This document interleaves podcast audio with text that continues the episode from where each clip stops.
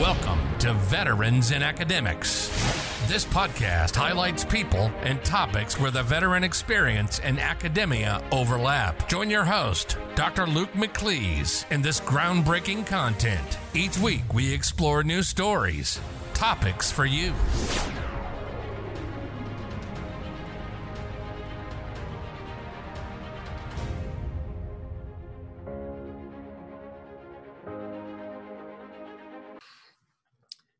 Good afternoon, everyone. This is Veterans and Academics. I'm your host, Dr. Luke McCleese, and with me today is our very special guest, Dr. Frank Hamilton of Eckerd College.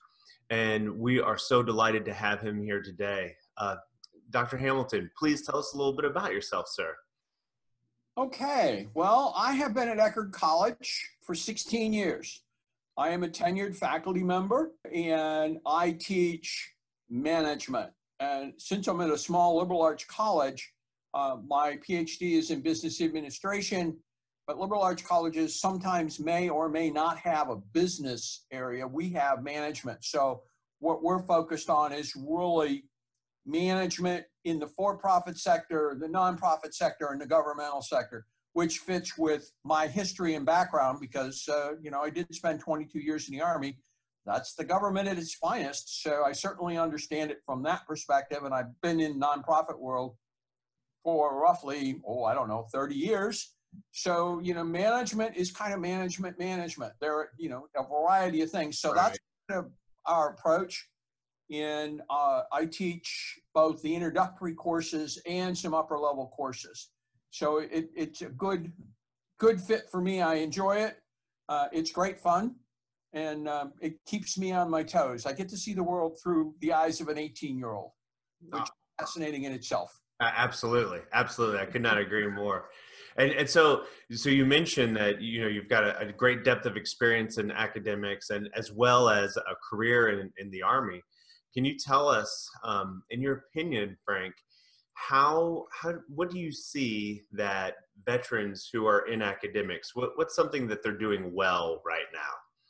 Well, you know, I'm a little prejudiced because we're talking about me, but I, I, think that, that one of the things that veterans of any level, be they officer or enlisted, it doesn't make any difference. Uh, they bring a bit of dedication to serve. So the guy who is the vice president of Eckerd right now, who is handling our entire response to COVID, is a former E5 sergeant who was in the 82nd Airborne Division. All right, he brings all kinds of drive and ability to understand and solve problems to that position. That's why he got put there. And so when I look at the veterans that I see not only here, and we don't have a whole bunch of veterans here. I mean, I can count them and have fingers left over on my hands. Right. And one of them is getting ready to retire. His last day is Friday, uh, and he served in Vietnam. Okay. Uh, we used to have a Coast Guard reservist because we have a waterfront. Right. On in the waterfront. Well, okay, so we we come to the job. We meaning veterans. We come to the job with experience. Now, on the downside of that is a lot of veterans don't know how to translate their experience to the wonderful world of academics. And this is a very strange place. I mean, it's a, it's a big space, I'll agree. but it's very strange. Now, I was fortunate enough while I was in the Army, I spent uh, two and a half years at Ohio State teaching ROTC. Right. And then I was moved based on our ability, I would say our team's ability to recruit to headquarters TRADOC to the ROTC uh, area, the Deputy Chief of Staff of ROTC. And then for the next three years, I was on a traveling team teaching Army officers and Army NCOs how to actually recruit on college campuses. Oh, interesting. So it was fascinating for me to be, you know, we can't, we sometimes in the Army, the military, are get so used to what we wear and how things work. So, you know, it's great yeah, I've got a name tag on, so I can, you know, call you by your last name. I, I know what it is. I can look at you. I can know what you get paid. I mean, all that's there. Right. But you know, I walk on a college campus and I don't necessarily understand it, uh, except that there's you know professors and there are instructors, and they we've got our own rank structure here, Right.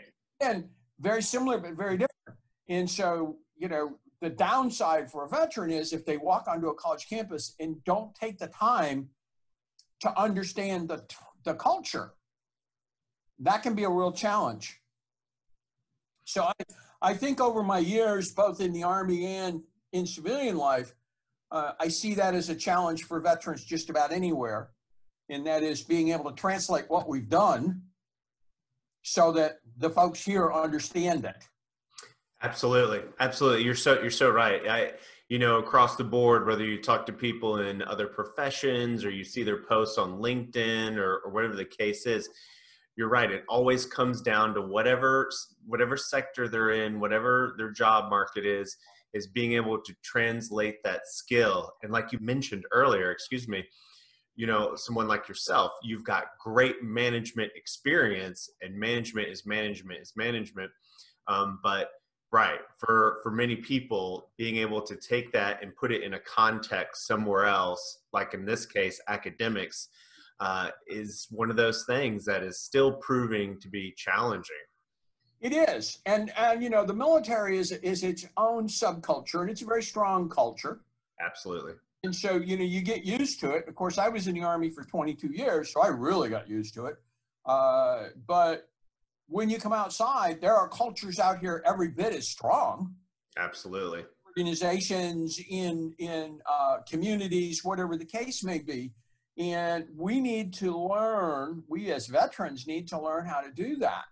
And I and I act as the kind of the point of contact at Eckerd because we don't have an ROTC program here. But we have a crosstown agreement with the Air Force and the Army at the University of South Florida. And Yeah.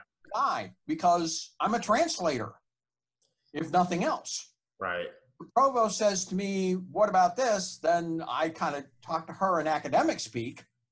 Or if the, the professor of military science over at the Army says, And what about this? Then I translate it going the other way. And so I kind of understand, you know, I kind of stand in the middle ground here.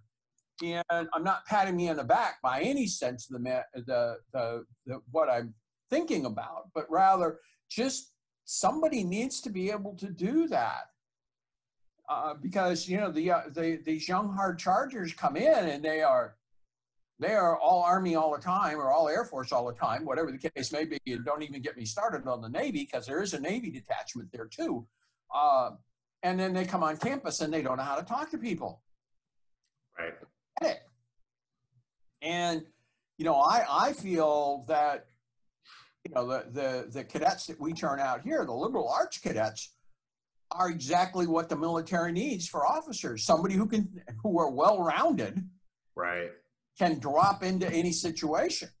Uh, so you know, I'm very pro our guys going going on on to military service, and we commissioned two lieutenants. For us, that's a lot. Uh, just in June, and we did it all socially distanced and over Zoom. I'd never been to a Zoom commissioning before, right uh, but you know that they they bring value to that because of their well-rounded education. So I think there are a lot of things that veterans have to offer. And it's stuff most of the time we take for granted. And we learn how to do things in the military that people don't tend to think about that they learned. very true very very And true we, and we certainly get to play with some very expensive toys, uh, courtesy of the United States military. And and how do you translate that? How do you how do you bring that alive? Not that I think is I mean you know I, I perhaps sound a little harp harp here, but I've seen it too many times in, in since I was uh, you know teaching in ROTC at Ohio State, uh, and and it's just it's something that we've got to learn. Right, right. Oh, You're right. It's a complete community thing uh, and a complete community need that while we're improving, there's still so much, so much room for improvement. Uh, we've got a long way to go. Right, right, right. Frank, you know, with with your experience, so it sounds like you've had experience. You know, uh, you've had higher ed woven into your military career. And you've had high level in, in management. Uh, can you tell us some about about your what what was your drive to to join the military? And then when you were in the military, what did you do? What was your time like? You know, a thousand years ago when I was teaching ROTC at Ohio State, uh, the five officers that were part of the cadre, we went in to speak to the seniors, and they had a burning question: Why did you join the military? Now, this is in 1980, 1978, 1980 timeframe. All five of us, from the colonel on down, said exactly the same thing. We went in the army to avoid the draft. Because uh, uh, in 1965, when I went away to college, uh, my draft board was taking anybody. And it, and it was my thought that, you know, if I'm going to go into the service, I ought to go in as an officer. Well, in order to be an officer, I had to go through ROTC. And my original plan back then was okay, I'd go into the Army, I'd do my time, and I'd get out and I'd teach high school. That was my original plan. And uh, when I became a senior in, in ROTC, I ran across by accident a bomb disposal officer. Okay. And he lived in my apartment complex when I was at college. Oh, wow. And I was just like, I want to be like that guy. uh, because I mean, he just, I, I looked like the life of Riley and, and I got to know him and it just sounded like a good deal. And he would, he had an, R, uh, an EOD detachment, a bomb disposal detachment that was located in central Ohio at an ammunition depot. And so I told, when I went on active duty, I said, okay, I want two things. I want to go to Germany and I want bomb disposal. And, you know, the Army being the Army said, you can choose one. And I said, okay, I want to go bomb disposal. They said, all right, that's fine. We'll do that. Right. And I went off to bomb disposal school. And um, yeah, it's probably the hardest school I've ever gone to in my life. Uh, we started with 34 and graduated four. Uh, so that was a difficult. Wow. Wow. But again, about halfway through it, when they when the army realized I was probably going to make it, they called me on the phone again and they said, "Okay, you can't go to Vietnam because lieutenants in your specialty died. So we're going to send you to Germany. Is that okay?" And of course, I was kind of like, "Really? Okay. you know, break my heart. Send me to Germany right. to be a bomb disposal officer." And I was. Uh, I was a bomb disposal officer from 71 to 75, and it was great fun. Uh, you never knew what you're going to do when you woke up in the morning. And I had uh, 15 enlisted, and my boss was 45 miles away. So, you know, what, what's not to like? Uh, right. I had some highly intelligent NCOs who, who took this young, dumb lieutenant and kind of trained him. And they did a great job. Uh, I think they did, and and uh, so it came time, and it was okay. What do you want to do now? Because I had originally said I'm going to get out now, right?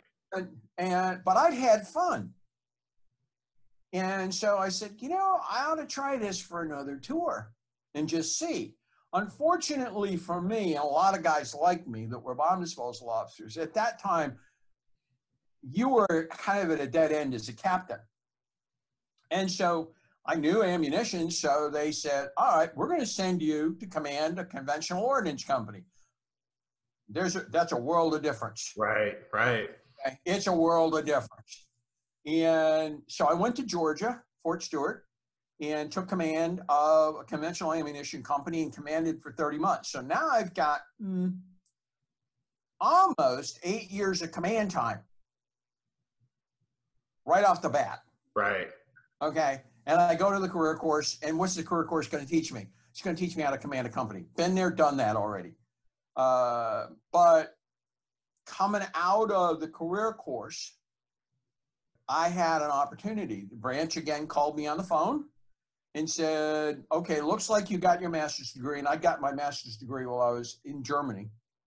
And so we need an Army officer to go to Ohio State University and teach ROTC. Would you like to do that? And again, I held the phone away from my ear, my ear and went, You really? You're asking me that? Uh, and so send me in, coach. And off I went to Ohio State, which was great fun. Again, uh, you know, teaching teaching students in learning about higher education, learning learning how how higher education worked. Okay. Kind of said as an undergraduate way back then, yeah, you know, it'd be nice to get a PhD and, and teach college, and maybe I'll do that someday. Right. Okay. Good. In the back of my mind. Right. And and so you know, I did the ROTC thing. I did the the DES ROTC, which then got me to a high level staff job. So the first time I'm starting to look around, and now from from from this point on, I'm always working for general officers. Okay. One way or the other. Interesting. And, uh, so I did the ROTC thing, and they said, okay, it's time for you to have a short tour. How'd you like to go to Turkey In command a company? Now I'm a major. Right. I got now. Now it's the third command, and so I go. I go to uh, Turkey and I command a special weapons company, which is again a very interesting thing in the ammunition business. And after that, I went back to Germany and uh, ended up on a brigade staff. And a new general came in, and the new general came in, and the first thing he did was look at everybody who was doing a 15-6. And we all had to go in and brief him. And so I went in and I, I got done. And, and, he said, You seem to understand this stuff because what I was doing was a 15-6 on the Rod and Gun Club because they weren't doing a real good job with their inventory. Not that stuff was walking out the door, it was stupidity, but nevertheless, Rod and Gun Clubs have, you know, ammunition, right and all kinds of things and and i said well thank you sir you know i just read the books he said how'd you like to run all the clubs for me? And again i looked at him and i'm, I'm going what? Uh, and i come to find out the, the club system in that particular area had, was about $750000 in debt. Oh wow. He had come in with, and i saw i saw the note on three star letterhead to the one star. And it was real simple. Fix the clubs.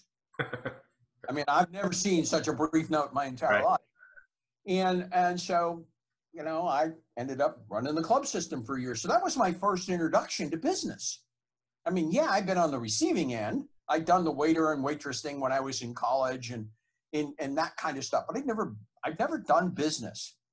And, and so this was my my introduction to business, and I made a deal with the general.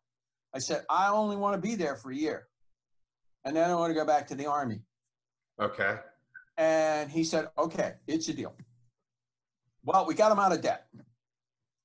And I had five clubs. I had 200 employees when I started. I fired most of them the first day because we didn't have the money to pay them. Gotcha. And Okay. So it was it was a very tough year, but it at 11 months in, when I'd gotten the clubs back in the black, I went to see see the boss, and I said, "Okay, uh, where you know where are you going to put me in a month?" And he said, "I want you to stay on." And I looked at him. I said, "That wasn't our deal." Right, right. He said, "You're right. It wasn't." Okay, and he he lived up to the deal. Oh, good and uh, you know let me go back to doing what I had been doing before. I was on a road uh, an inspection team, a brigade wide inspection team, and this was an out eight thousand person brigade, and we were scattered in Belgium, in in Holland, all over Germany, and so was you know again I went back on road trips again, doing in, in uh, inspections, and before he left he gave me the materiel officer job in a battalion. And that was my step that I needed to take. I mean, for the combat arms, you got to be a three or an XO, but preferably the three. In, a, in an ordnance battalion, it is the materiel officer because they're the ones that run the operation. Okay. And um, it was the largest battalion in the Army. There were 1,600 people in it and uh, I was there for a year, and then I got picked to go to the Pentagon and work in uh, Secretary of the Army's office in ammunition. Okay, interesting. So now I've gone to corporate headquarters. You know, me and right. thousand of my closest friends, and I was there, and I popped on the battalion command list, and went right back and commanded that battalion. And that battalion was a theater support battalion for chemical weapons and nuclear weapons. So I had all kinds of interesting people working for me. Oh, wow. Very interesting. And so while I was in command of that battalion, we removed all the chemical weapons from Europe. That oh. was depot. Oh, Uh, wow. so yeah, uh, that that'll keep you off the streets at night. And and um, so we did that, and my battalion was picked because of the Berlin Wall falling. that Now we're into 90, 91 timeframe. As the first battalion in Europe to stand down under, you know, we, you know, we won the war kind of thing Right. and and so my battalion was was the first and then there was a uh, an air defense battalion that was right behind us by a day so we were the first two in europe Oh, wow. and so i learned how to take apart a battalion which was fascinating. I had never downsized anything before. And and so again now by the time that i got done with my battalion the general i'd worked for earlier in the clubs was long gone. In fact he ended up as a three star uh, there's a new general there and he goes okay frank you you know you've done great job downsizing your battalion. And uh, how'd you like to do the whole brigade? And Wow. That's Wow. what we did i went in march of 91 i went to the brigade headquarters started a new office a force integration office in my job in life was to get rid of everything the brigade had and over the next 15 months, we got rid of it all. We turned the land back. We turned over the trucks. We turned over the weapons. We uh, transferred soldiers all over the place. Uh, a lot of them went, you know, to uh, Iraq, Okay. Storm Right. they went that way and then just never came back. Uh, and in October 1992, I locked the door as the last guy out. Oh, wow. And I had decided while I was downsizing that battalion or the brigade, and it was it was probably the most heartbreaking thing I've ever done in my life. Because I had worked for this brigade on two separate occasions, and you know, you feel a great love for the organization you're in, Absolutely. Right. and now you're in charge of taking it apart Right. and basically closing it. And so I decided I was going to retire. I was just very frustrated with the Army. Not that I didn't like the Army, it was just this was not this was not a fun job. Uh, at the end of the day, uh, you know, I got to see this place that I love dearly and the organizations that were in it Right. just go away. And my the boss that put me into the clubs, I saw when I was back one time in the in the Pentagon, del- going back and forth. That I, I was doing a lot of flying that, at that time as we were downsizing stuff, going back and forth to the Pentagon. And I saw him in the Pentagon. And by that time, he'd retired, and he was the CEO of a Beltway Bandit. And I had a great deal of respect for him. He said, Frank, I want you to come work for me. And I looked at him and I smiled and I said, uh uh okay. No, I, I, I said, I said, sir, I, I respect you. I would work for you in a heartbeat because you're good at what you do. But I don't want anything to do with the military. Okay. I want to go away from the military completely. And I know a lot of people get out of the military and so, you know, they automatically become beltway bandits or, you know, they're they're providing services or whatever the case may be. And there's nothing wrong with that. It's just that at, at that point in my life, I wanted nothing to do with it right. to be completely separate. And and so I just when I got out of the army, I said, All right, where do I want to go? I can go anywhere, you know, because I'm living in Germany. Where do I want to go? Well, first I took six weeks of vacation and drove around Europe. Oh, very good. Yeah, which is kind of fascinating because I had, I had decided I was going to move to Florida. And so, I, so, of course, when I got out of the military, I got rid of the USA tag and replaced it with a Florida tag. There you go. Okay. The guards at the Czechoslovakian border, fascinating. They had no idea what to make of that Florida tag. but I drove around and you know shipped the car back, and I came to Tampa, Florida. And when I came to Tampa, Florida, in the back of my mind, one of the reasons I came to Tampa was it had a university and it had PhD programs. Okay. It was it, but it was in the back of my mind because I came back and I had to get a job. So what do I want to do?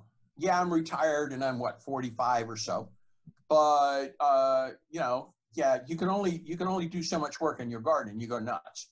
Uh, Right. So you know, I got a job. I worked for Dale Carnegie for a couple of years, which was fascinating uh, in it, the training business, which kind of, you know, Army people do that very well. We know how to train people.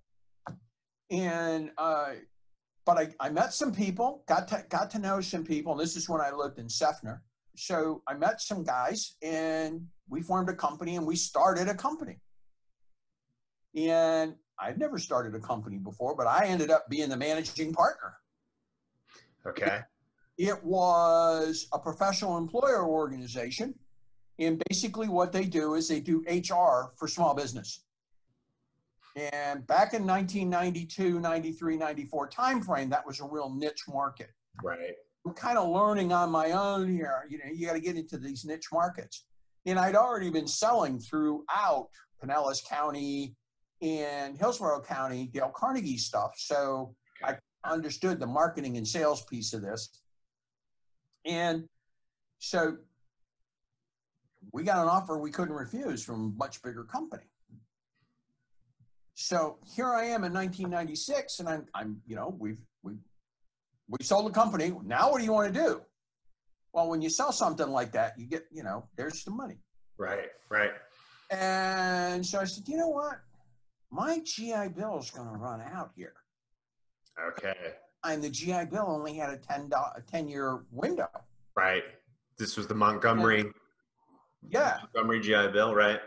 Yeah. And, and so I, I said, all right, I want to get a PhD in history.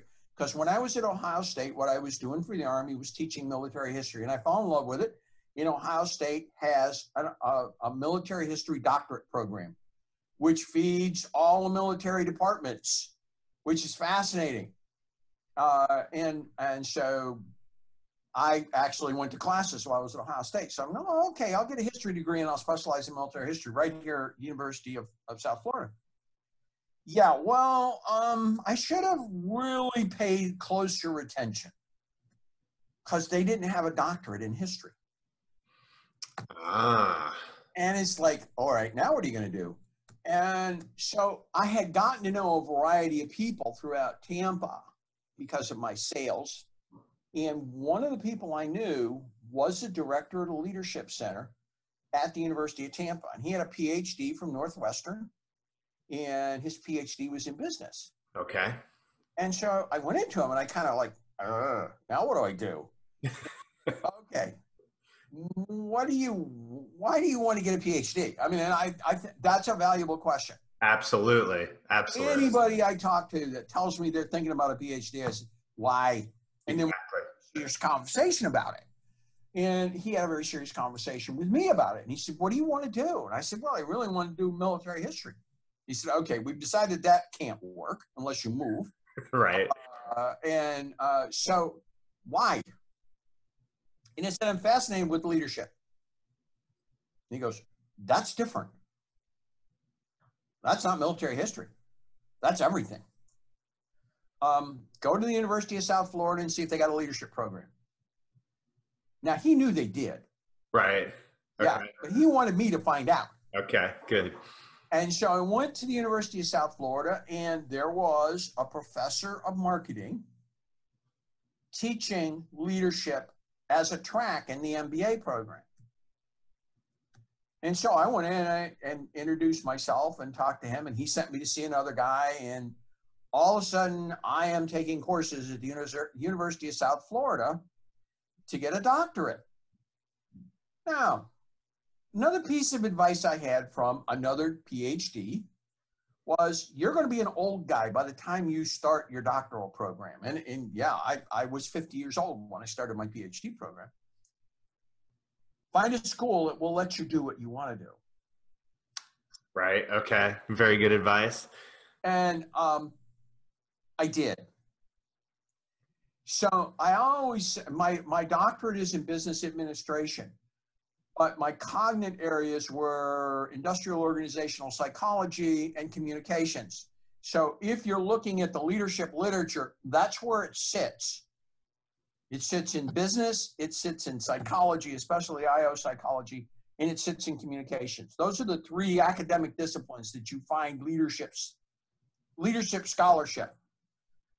And uh, so what I realized as I'm going through this doctoral program is that the Army had done a wonderful job teaching me how to lead. An outstanding job. Of course, I had, you know, a couple of shots at command. So, and I got a chance to work at a higher headquarters a couple of times so I could watch leaders in action. So I had learned how to do it pretty good.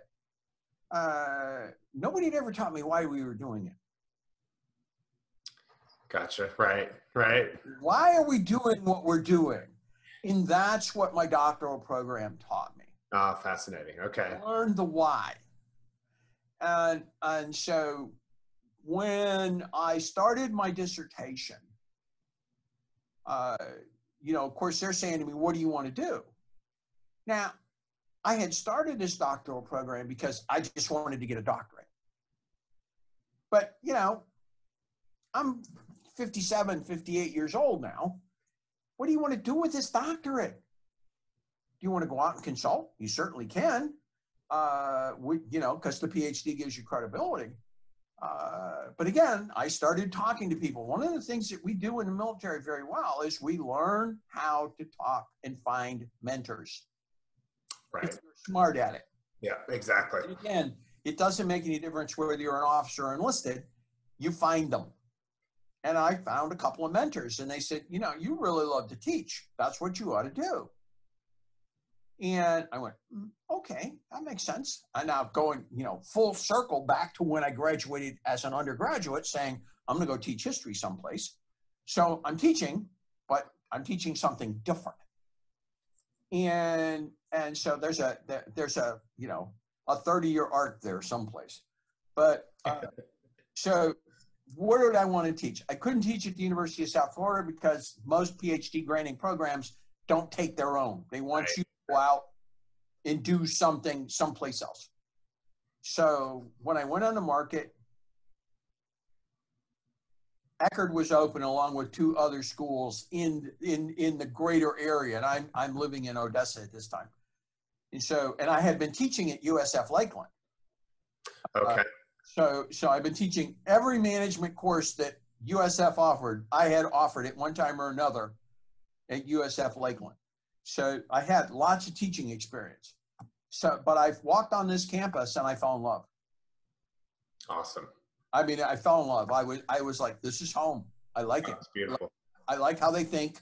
Uh, I like what they do. Uh, we have a very active international program here.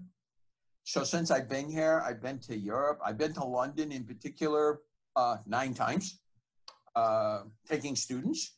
Uh, I and and and that's another thing that military people can do very well. We know how to live overseas. Now I'm not talking about the sandbox because that's not where you take students, but uh, you know we we understand we understand foreign travel. We, we right. do that.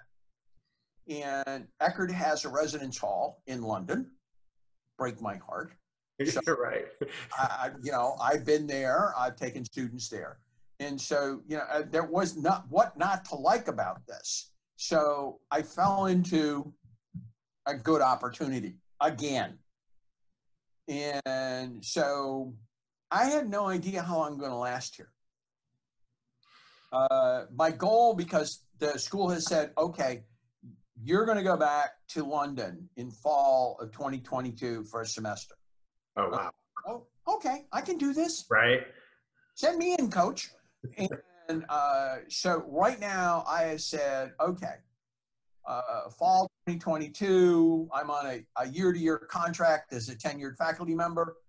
Okay, so let's see how we feel in March 2023 about, you know, and then we'll just go from year to year to year. But as long as I have my health, okay, I can live with this. Right.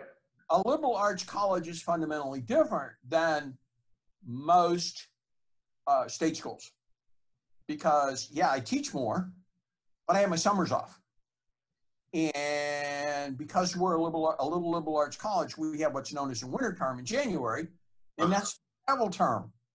So I keep getting to go to London on on these trips. I mean, if it wasn't for COVID, uh, I'd be in London for Christmas this year. Right.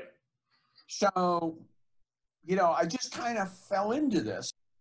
And, and this morning, we I was teaching uh, organizational culture in class, and I compare and contrast Eckerd culture, college culture, with the military.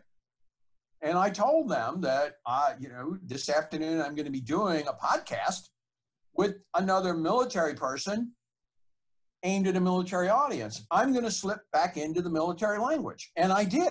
Right, right. Absolutely right. Yeah. And, and, and, you know, can you move back and forth between the military language and the college language? Back, back to what I said about being on campus.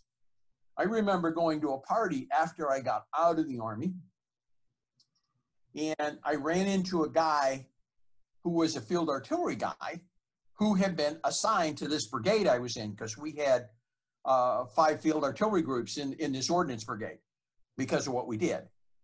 And he and I were getting along like thieves in the corner, uh-huh.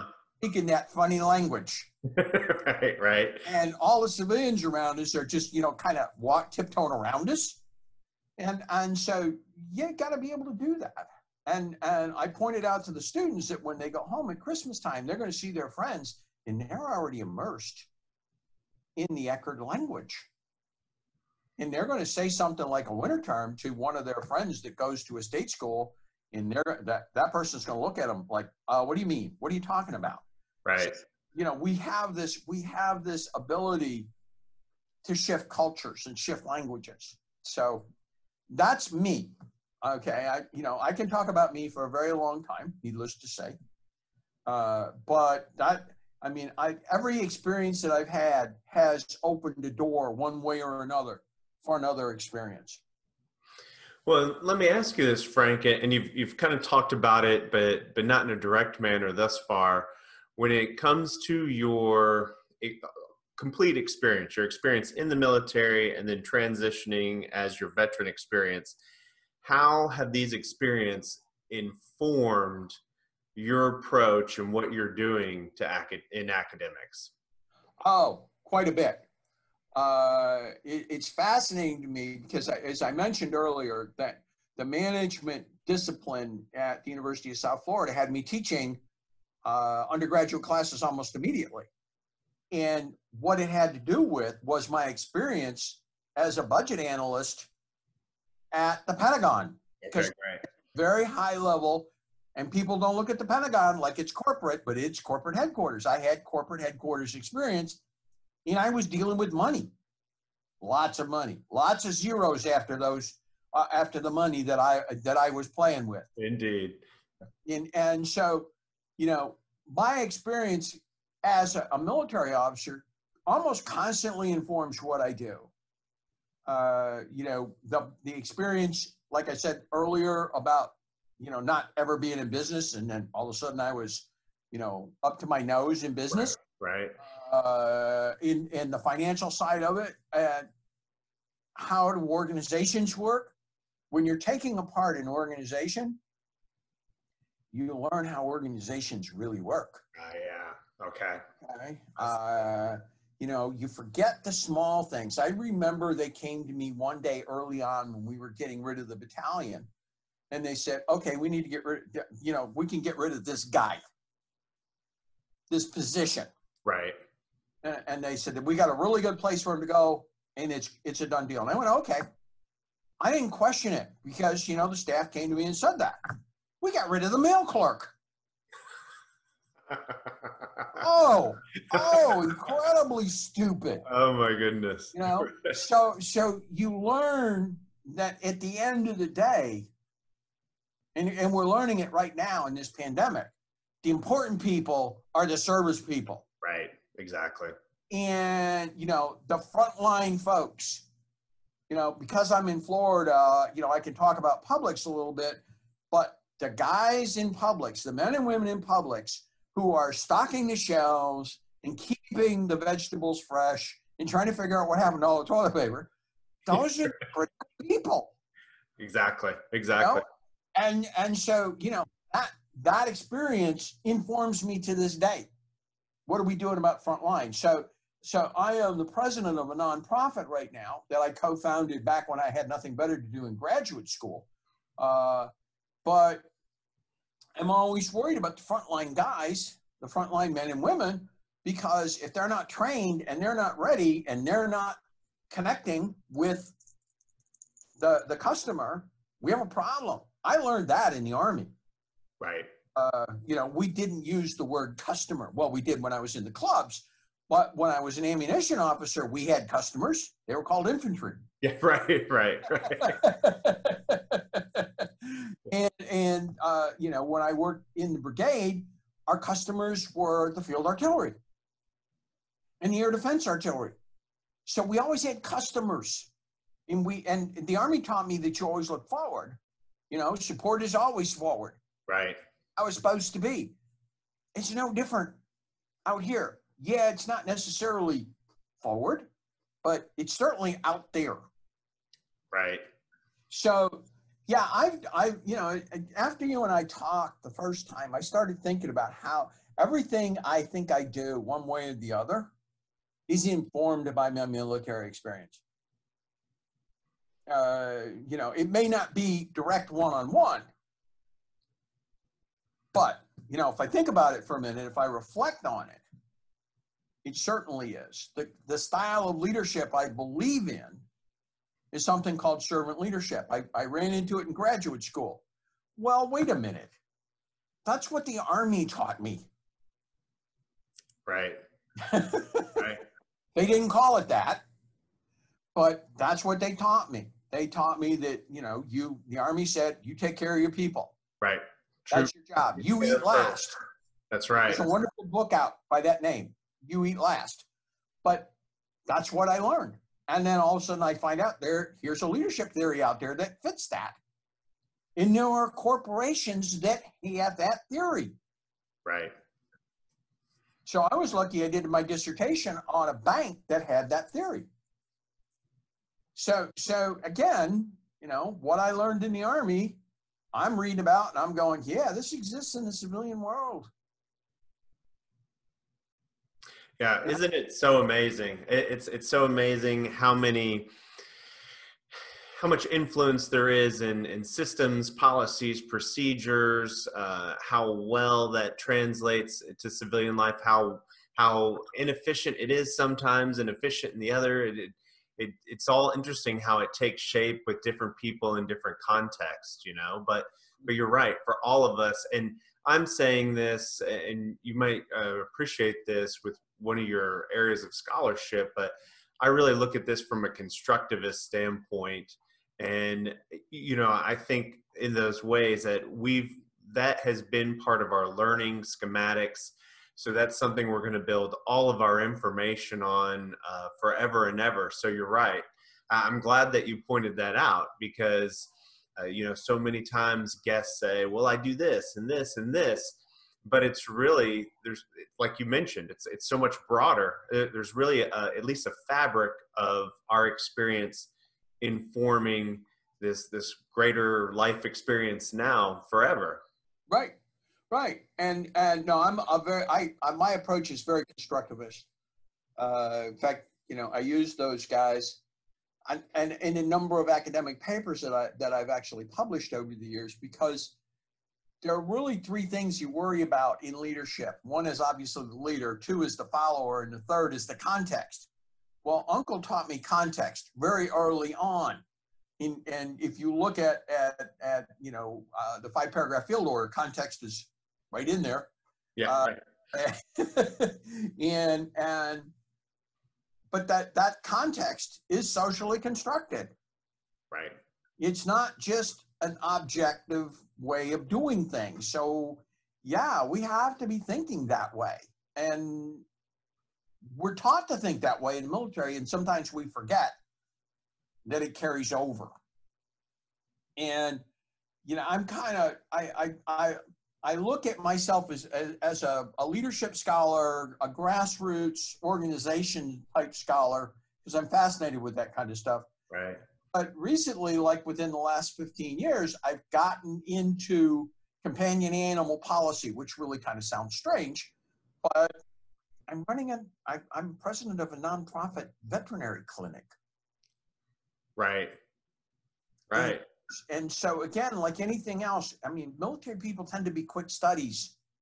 We know how to adapt in situations. That what's that's what we're supposed to be able to do. That's what Uncle teaches us. Exactly.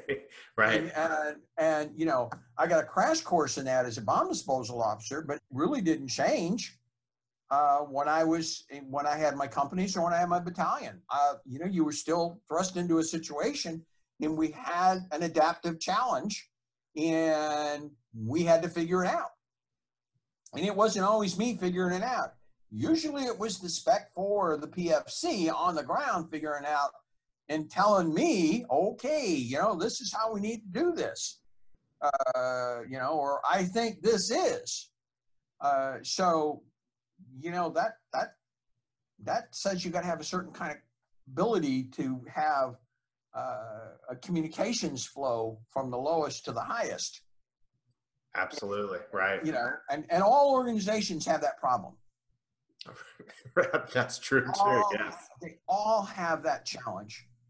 Uh, and and so it, it to me it's just I mean the world is kind of a fascinating place to go out and watch and and try and figure out how things are done. Uh, the piece that I was just talking about about the the triad of uh, leader followers context. I was at a conference last year in the UK, and there was a British colonel sitting in the room who was getting his doctorate, and he he questioned me on it and I did. I looked at him very puzzled. And I said, Come on now. I've worked with the British Army. You guys are very interested in context. And, and so we had this discussion because it's so subtle sometimes that we don't pay attention to it. Right, right. Exactly. Exactly. Fascinating. Fascinating. Well, Frank, can you tell us, because we're getting close to time and I want to be respectful of your time. Can can you tell us about any projects that you've got going on now or anything you're going to have in the future?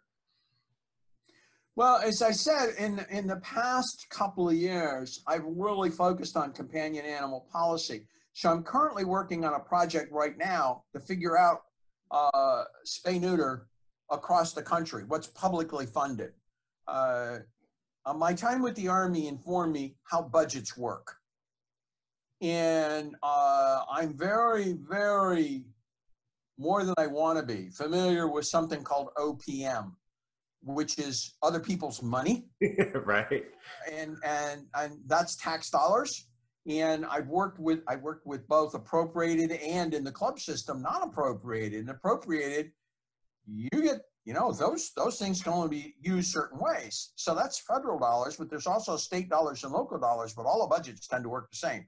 So I've been working in that area for the last couple of years, and I'm doing research right now uh, in it to find out what kind of public dollars are being spent. But at the same time, I also have a leadership piece uh, on uh, long range leadership development of college students because one of the things I didn't talk about was while I was at the University of South Florida, uh, I was the faculty advisor to something called the Leadership House, which was an undergraduate re- co ed residence hall of 38 students. And I advised it for uh, the whole time I was at USF, which six and a half years. And I'm still in contact with those students today. And so it's been fascinating to me to watch them grow and develop uh, in, and the lessons that they learned in this program. So I've always had a paper on the back burner, but I'm now at the at the stage where okay, we're going to bring this thing back out. And it was a house that was that that was founded on servant leader principles, okay. which I wasn't in charge. they were. And my job was to create the container for them to be able to experiment in safely. That was my job. So I kind of I told them that okay, here's the deal. I will stop you in one of three circumstances. If you're going to do something illegal, if you're going to embarrass the university, or I think you're going to kill somebody, which is kind of illegal, but one step worse. Right. Otherwise, you know, you guys do what you want to because failure is part of leadership. Absolutely. Failure is a part of learning. And and you know that they are they are now throughout the country in doing all kinds of interesting things. Ah, very cool. And uh, you know, I presented that a, a paper on that uh, twice, once in Australia actually. Uh, you do get to travel in this job. That's nice. I, that's why I like the army because uh, I get to travel. And and so that's kind of what I'm working on. I'm, I'm working on both in the leadership the leadership development space and in the companion animal space. Very fascinating. That's where my research is. Very fascinating. And you know, if you were just to tell me that and I haven't heard your story, I I would not be able to draw me being an outsider would not be able to draw the connection. But now after uh, hearing all of your experiences and and your interests, it's now it's so clear that that connection that's there, and that's really really fascinating. Really fascinating. Well, Dr. Frank Hamilton, thank you so much for being with us today. Uh, I really appreciate you being on the show and, and sharing your story with all of our listeners. Well, thank you, Dr. McLeese, for letting me talk about me. Okay, break my heart. Let me talk about me. Uh, but to, to, kind of relive, you know, my life. Okay, you know, this is your life kind of thing. Where at that time of the year we can watch Jimmy Stewart and One Little Angel but you know where you reflect on your past and in where it's led you and you know if i can help anybody at any time this is a very individualized journey but it's not an individualized journey because exactly. they're doing the same thing exactly uh, you know so you know people want to want to reach out and touch i'm sure that you will have figured out one way or another that somebody can contact me and, um, you know that'll be fine Absolutely, absolutely. And I'd like to tell all the listeners that um, when we post this show, we will also include some links to uh, Dr. Hamilton's work and uh, anything that he wants to share with us in the. Or in the future, we'll keep everyone abreast of everything that you're doing, Frank. Thank you so okay. much. Hey, you're welcome. All right. Thanks again, everyone. This has been another episode of Veterans and Academics. Thanks for listening. We thank all of you for listening. Veterans in Academics is an all veteran production of Freedom and Prosperity Think Tank. Content creation is brought to you by Dr. Luke McLeese and Dr. Michael Bevers. Web development is by Osvaldo Vargas.